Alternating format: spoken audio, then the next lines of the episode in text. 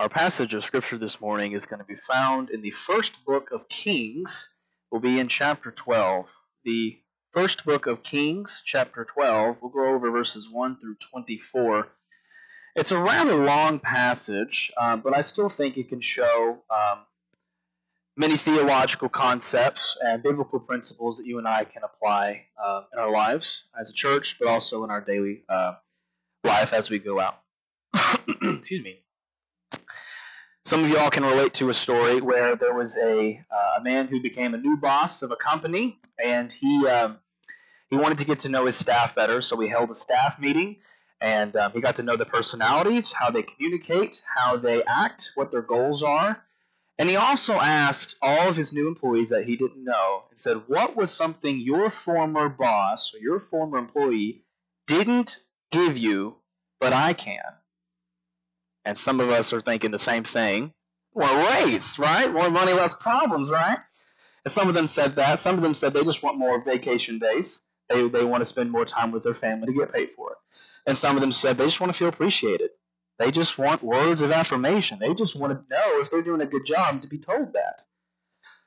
The day goes by, and the next day comes, and you see a table full of um, boxes and boxes of pizza you don't hear anybody getting a new raise. You don't hear anyone getting any more vacation days.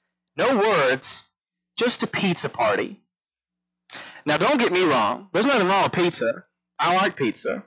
But that's not what we asked for, right? That's not what they asked. And I am in no means of defending these people that uh, asked for such a request. I'm not saying they deserved it.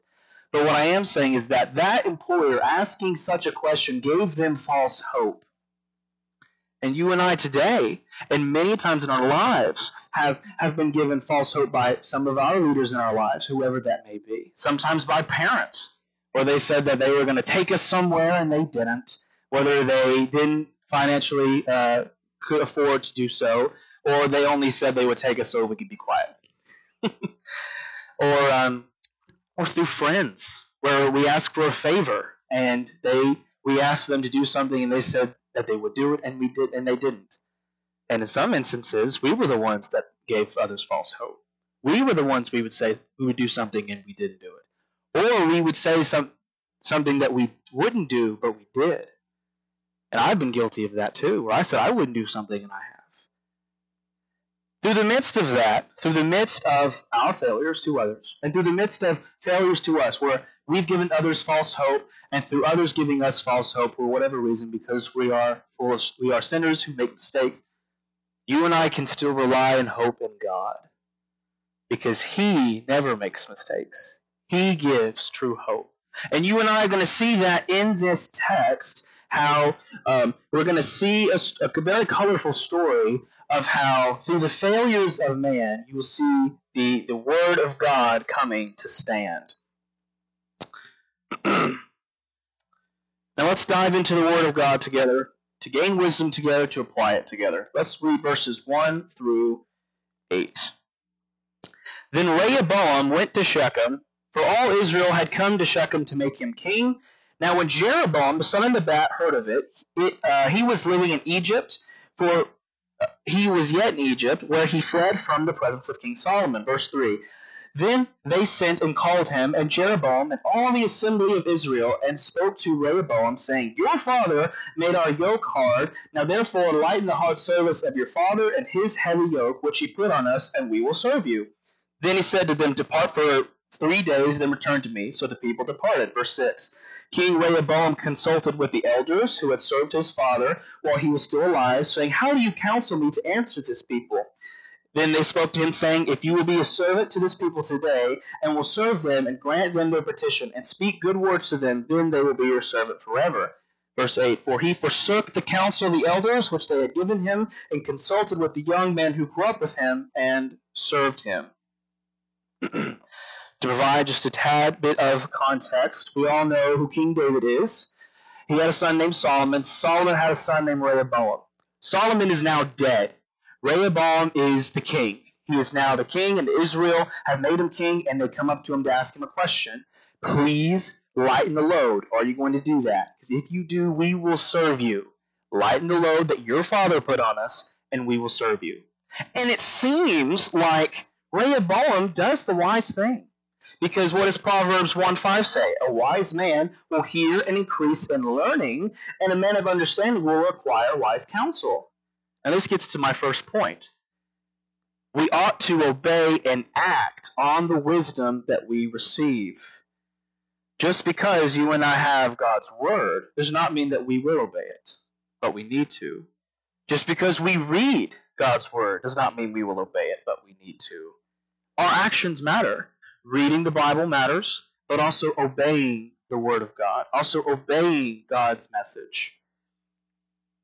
Again, just because you and I receive wisdom, it doesn't mean we will obey it, but you and I need to. And you see the opposite of that within verse 4. As he says, uh, Israel says to Rehoboam, Your father made our yoke hard, now therefore lighten the hard service of your father, his heavy yoke, which he put on us, and we will serve you. I want to get to Israel in a second, but I want to talk about Solomon. Solomon was the wisest king, okay, wisest person. We're not going to uh, include Jesus, right? The wisest person to, to ever live. He still acted very foolishly, and that should give us some hope. How we may be all wise, but sometimes we'll make mistakes. He was the wisest king to ever live, and um, he had 700 wives, and all of them made him commit apostasy and he made his own kingdom work hard for unnecessary reasons. He knew, with all of his wisdom and his knowledge, he knew what the right thing to do was, but he didn't do it. And Israel is in the same boat because within verse, uh, the very uh, uh, second section of verse 4, uh, as they said, If you lighten the load on us, we will serve you. This is ironic. Let me tell you why. Israel just tried to promise their new king, Rehoboam, submissive service as if it was a blessing. Now, why is this ironic? Because God has been doing that for their whole lives, saying, If you obey my commands, you will be blessed. If you do what I say, you will be fruitful, you, you, will, you will enjoy this land. And they didn't, because they constantly disobeyed him. They constantly knew that they had uh, the word of God through prophets, but they still didn't act on it. They still didn't obey God's word. And so then, through that, Israel wanted to have many kings like other nations, where they said, We want a king like the other nations. And so now they have so many kings, which were all very bad. You had King Saul, the first one, which was a disaster. He only did one good thing as a king, and then it went slope downhill from there. You had King David, who was an adulterous murderer. Have Solomon, who we just talked about, who committed polygamy. We haven't even gotten with Rehoboam yet. And then these all, all these other kings that, that were some of them were good, but some of them were also not. My point is saying this: like if Israel would not have had so many issues with all of these kings if they realized who their true king was. If they would have done what God said, they would have been blessed. They would have, they would have seen the blessing of God. They had God's word and they needed to act on it. And most importantly, they had God. Not only did they have the word of God, they had God. God was always fighting their battles, never lost. He was in charge of the outcome every time, 100%. And God wanted a relationship with Israel, and Israel could have acted on that and they would only obey God when there was a cycle uh, that's that talks more about that within uh, Judges, where they would they would be blessed by God, they obeyed Him, and then they would disobey when things got comfortable, when they got a little too comfortable and content, right? Then they would disobey, go to idols, and then God would send a problem. And this was a constant cycle and you see the very same thing that's about to happen here in other passages of Scripture where Israel could have done the right thing, but they didn't. And so they had a very hard time enjoying the land that they had. Enjoying uh, the, the land that they had. And I, I do wonder if that's me. I do wonder if that's us. How sometimes do I only come to God when I have a problem? Do I only pray when I have an issue? Do I only read God's word when there's a bad thing in my life? Because the truth is that God does want a relationship with you and I. He wants you and I to have that relationship. He wants you to read His Word. He wants you to obey His Word. He wants you to pray to Him. And by the way, there is nothing wrong coming to God when there are hard times. There's nothing wrong with reading His Word when you're having a hard time. There is nothing wrong with praying to God during hard times. But if we're only coming to God during hard times, there's an issue. But also, because since God wants to spend so much time with us, and He sees that you and I are only going to come to Him during hard times, we're going to have a hard life. Because He wants that relationship with you and I. And if he sees that you're only you and I are only going to come to him during hard times, we're going to have a hard time because he wants you to spend time with him. He loves you and I. He does want that relationship. He wanted that. Uh, he wants that relationship with Israel. Israel had the right, knew the right thing to do, and they didn't do it. Just like Solomon and you and I have God's word and His commands, and you and I should obey it as well. We need to wisely seek God's relationship through His Word and to act on it. And speaking of hearing things and not acting on it, let's look at verse 7 for a second. Then the elders spoke to Rehoboam, saying, If you will be a servant to this people today, and will serve them and grant them their petition, speak good words to them, they will be your servant forever. The elders gave good advice. They said, You serve them, they will serve you. It's like a reap and sow, right? If you serve them, they will serve you. Serving others is good advice. It's a biblical concept, not only within the Old Testament, but also with the New. Good leaders, they serve their people so that they will serve the leader right back. 1 Peter 4.10, as each has received a gift, use it to serve one another. As good stewards of God's very grace, you and I serve each other by the grace of God. So as a church, but also to uh, people out in the world as well. Serving others. That's the advice that the elders gave, and it was good advice. It was good wisdom. But sometimes it's about the wisdom from the person rather than who the person actually is. And I want to get to that through uh, verses 8 through 14. Please read with me. But Rehoboam forsook the counsel of the elders which they had given him, and consulted with the young men who grew up with him and served him. So he said to them, What counsel do you give that we may answer this people who have spoken to him, saying, Lighten the yoke which your father put on us? The young men who grew up with him spoke to Rehoboam, saying, Thus you shall say to this people who spoke to you, saying, Your father made our yoke heavy, now make it lighter for us.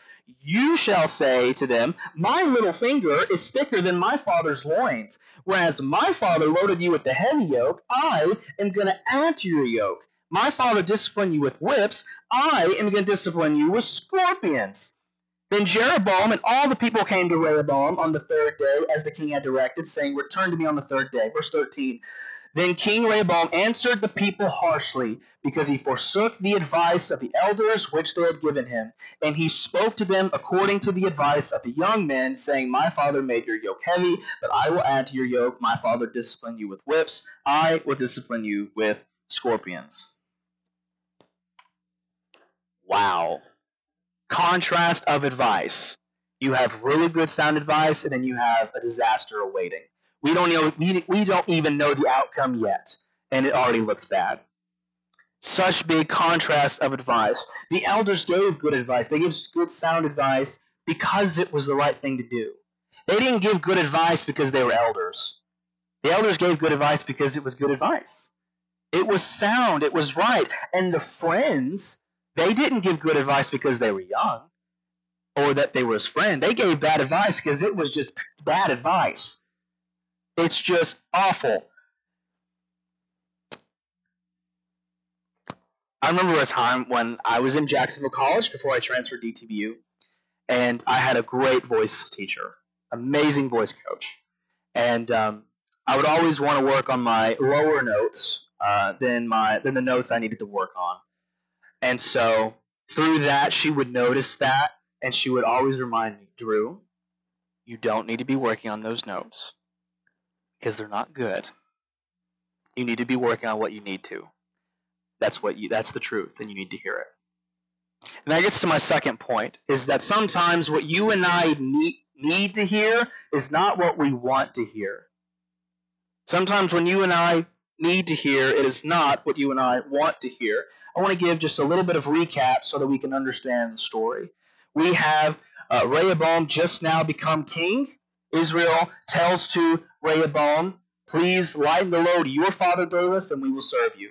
And Rehoboam says, Give me three days to come back to you. And so he comes to the elders and says, What do you think I should do? And the elders say, You need to serve them, and they will serve you. Look at verse 8 one more time. Rehoboam says, He forsook the counsel of the elders which they had given him and consulted with the young men who grew up with him and served him. He hadn't even heard what the other piece of advice was yet. He heard the advice from the elders and then he rejected it. He didn't even know what the other piece of advice was at this point. He knew he, he heard what, what, what the what the elders gave him and then he forsook that. There's a commentator um, named Dr. Frank Gaebelein who, who kind of uh, agrees with this point, saying that the the reason that um, Rehoboam decided to reject um, the elders' advice was because that wasn't what he wanted to hear, but it was what he needed to hear. He needed to hear he needed to serve them and that they would serve him, but he didn't want to hear that which is why he came to his friends because he knew before he even heard their advice, he knew it was what he wanted to hear. And that is exactly what he did.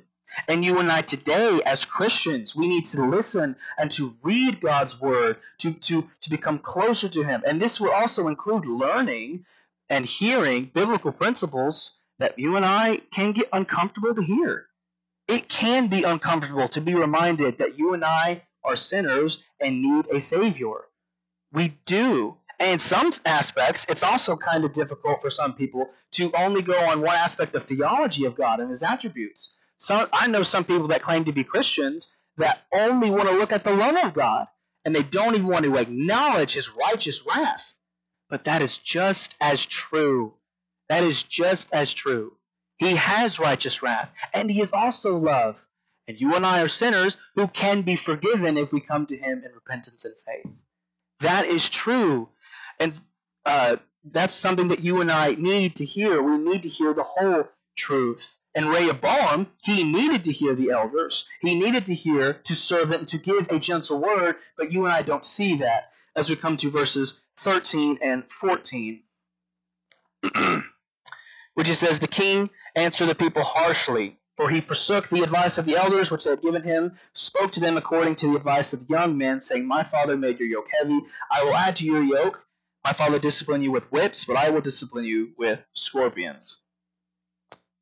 The advice from Rehoboam's friends was more to, more so on showing dominance, showing who's in charge. Let me show you my power, kind of thing. And that's exactly what you see here, which is why he liked it better. He knew that that, that was something he was going to get. The problem is that that's not the issue. That's not the purpose of leadership. The purpose of leadership in all aspects, you and I are a leader, is to serve each other, is to serve the world. And leaders are to serve their people because they will serve them right back. You and I as a church serve each other. And by the way, Rehoboam forgot this, is that there's a God who's in charge. And he came to serve. He didn't come off to show unnecessary miracles. When Jesus came down to put on human flesh, he did miracles, but they were all for the purpose of serving. He didn't heal the lame man just to show you that he was God. Now, yes, it showed you that he was God, but it was for the purpose of serving, to serve others. And that's what you and I need to do it, when, as leaders is to serve others. And Rehoboam did not do that. In verse 15, you get the climax of the passage, and this is what it says. So the king did not listen to the people, for it was a turn of events from Yahweh that he might establish his word, which Yahweh spoke through Ahijah the Shilonite to Jeroboam the son of Nebat. This is the climax of the passage because it shows that God is the one who is in charge. He was the one working these things together. As I've learned from ETBU and the professors, that is that there are big two hermeneutical rules that you and I need to learn uh, when reading the Old Testament. The first one is that just because yeah, that's what I thought. Just because the Old Testament records something does not mean the Bible approves it. Just because it shows actions of foolish people does not mean God wanted it. Just because it showed that David committed some heinous sins does not mean God approved it. But it's recorded just so that you and I can know. But it's also um, it also can mean to see that God can still use that. And this gets to the second rule because when you and I read Old Testament stories, we don't need to be focused on the actions of the people. We need to be focused on the actions of God and what He is doing. And that's what you get in this very passage. That this, in verse 15, the king did not listen to the people. Rehoboam did not listen. It was a turn of events from Yahweh. This was all Yahweh's doing. He said this was going to happen, and it did. And by the way, if you flip that page over to chapter 11, you and I will see that in verses uh, 10, forgive me, 11 and 12, sorry. Yeah, 11 and 12. I'm so sorry. Chapter 11, 11 12. So Yahweh said to Solomon, Because you have done this and have not kept my covenant and my statutes which I have commanded you, I will surely tear the kingdom from you and will give it to your servant. Nevertheless, I will not do it in the days of your father's sake, I, but I will tear it out of your son. And now we get to verses 30 and 31 of chapter 11. Then Ahijah took hold of the new cloak which was on him and tore it into twelve pieces. Verse 31. Then he said to Jeroboam, Take for yourself ten pieces, for thus says Yahweh, the God of Israel, Behold, I will tear the kingdom out of your hand, out of the hand of Solomon, and give you ten tribes. Solomon disobeyed God. Solomon decided to commit polygamy and to commit apostasy as what some scholars like to argue, and that he made all of Israel work hard for no reason and to also commit to idols as well. And that burned against Yahweh, and Yahweh had righteous anger against him and said, I'm going to take this kingdom from you. But because of what I told David, I'm not going to take it when you're alive. I'm going to take it from your son, Rehoboam. And then who does he give it to? He gives it to his servant Jeroboam, saying, I'm going to give you 10 tribes. That's what that's usually what prophets do. They like to make um, images of uh, of the message they're going to give. So he takes off his cloak to tear it into twelve pieces to give Jeroboam t- ten pieces, and says, "I'm going to give you, or God's going to give you ten piece, uh, ten uh, tribes of Israel. Not all twelve, but ten.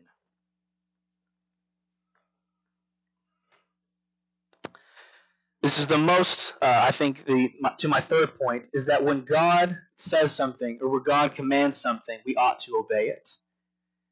Because His promises are going to happen. And you and I see that through throughout Scripture and throughout passages of prophecy, but also with discipline. When God told Solomon, I'm going to take this kingdom from you, he did. And he gave it to Rehoboam. And we saw that within verse 15. This was a turn of events from Yahweh. When God gives you and I his scriptures, we need to read it and apply it and to do the commands that are written within it. I just want to summarize verses 16 and 24 real quick. Israel did not like um, what Rehoboam said to him, uh, said to them, excuse me, and so they decide to say the words "to your tents." And some commentators and scholars say that that's a term that they use to prepare for war. And so, and through that time, they make Jeroboam king, which is exactly what God just said would happen. And so now Jeroboam is now king, but so is Rehoboam, still of two little tribes. And Jer- uh, Rehoboam is getting a little confusing. Sorry. Rehoboam is now going to get going against Jeroboam to go in a war. And in verse 24, I do want to re- read that with y'all because this is what it says. Thus says Yahweh, you must not go up and fight against your relatives to the sons of Israel. Return every man to his house, for this thing has come from me. So they listened to the word of Yahweh and returned and went their way according to the word of Yahweh. This was the wisest thing Rehoboam did in this passage. And that should also give us some hope. Through our mistakes, through our sins, we can still do the right thing and obey God. Through whatever that needs to be. When God gives you and I a promise, it will happen. And by grace, we see that he has promised eternal life. Because what is what does 1 John 2.25 say? This is the promise which he himself made to us. Eternal life. If eternal life is a promise, it's going to happen. You and I can hope in God's word because it stands. You and I can hope in God's promises because it will happen. You and I can hope in God because his character, his loving character, is willing to do so. He is willing to make his promises happen. And through the midst of, again, you and me and our failures to others, and the failures of others who have done to us wrong, God will never fail you. Through the midst of that, we can trust in God because He will never fail us. The Gospel of Matthew, chapter 11, it says, uh, it, it shows Jesus uh, saying the words, Come to me, all who are weary and heavy laden, I will give you rest. Take my yoke upon you, learn from me, I am gentle and humble in heart. You will find rest for your souls, for my yoke is easy and my burden is light.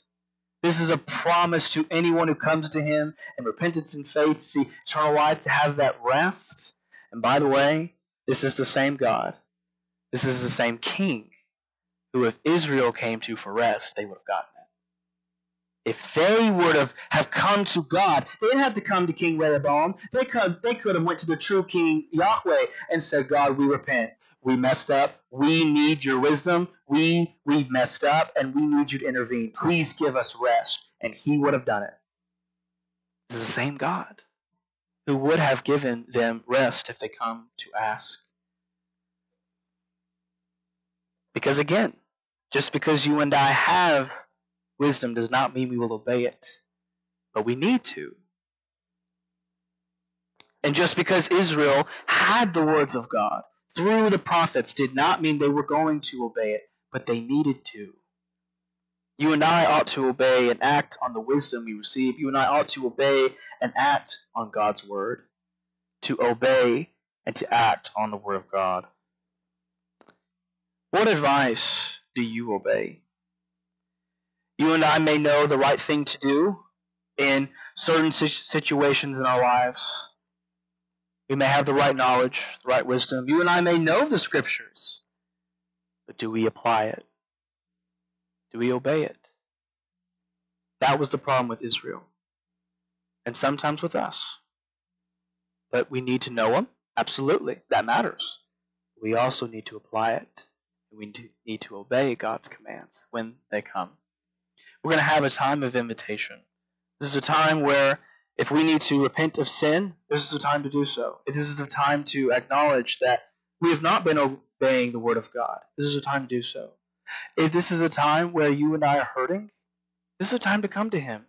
If you are weary and heavy laden, this is a, a time to do so. Let's pray. God, we're so grateful for your Word. We're so grateful for your promises that they happen through the consistency as we see in your word and through the stories that we see. We're so grateful for the colorful stories as we can look more on you, as we can look at what you are doing in the midst of what people do. We're so grateful for your consistency through the midst of our inconsistency. God, we're so grateful. We do repent of our sin. We do acknowledge your word that is true and that we will obey it. For your glory, in Jesus' name, amen.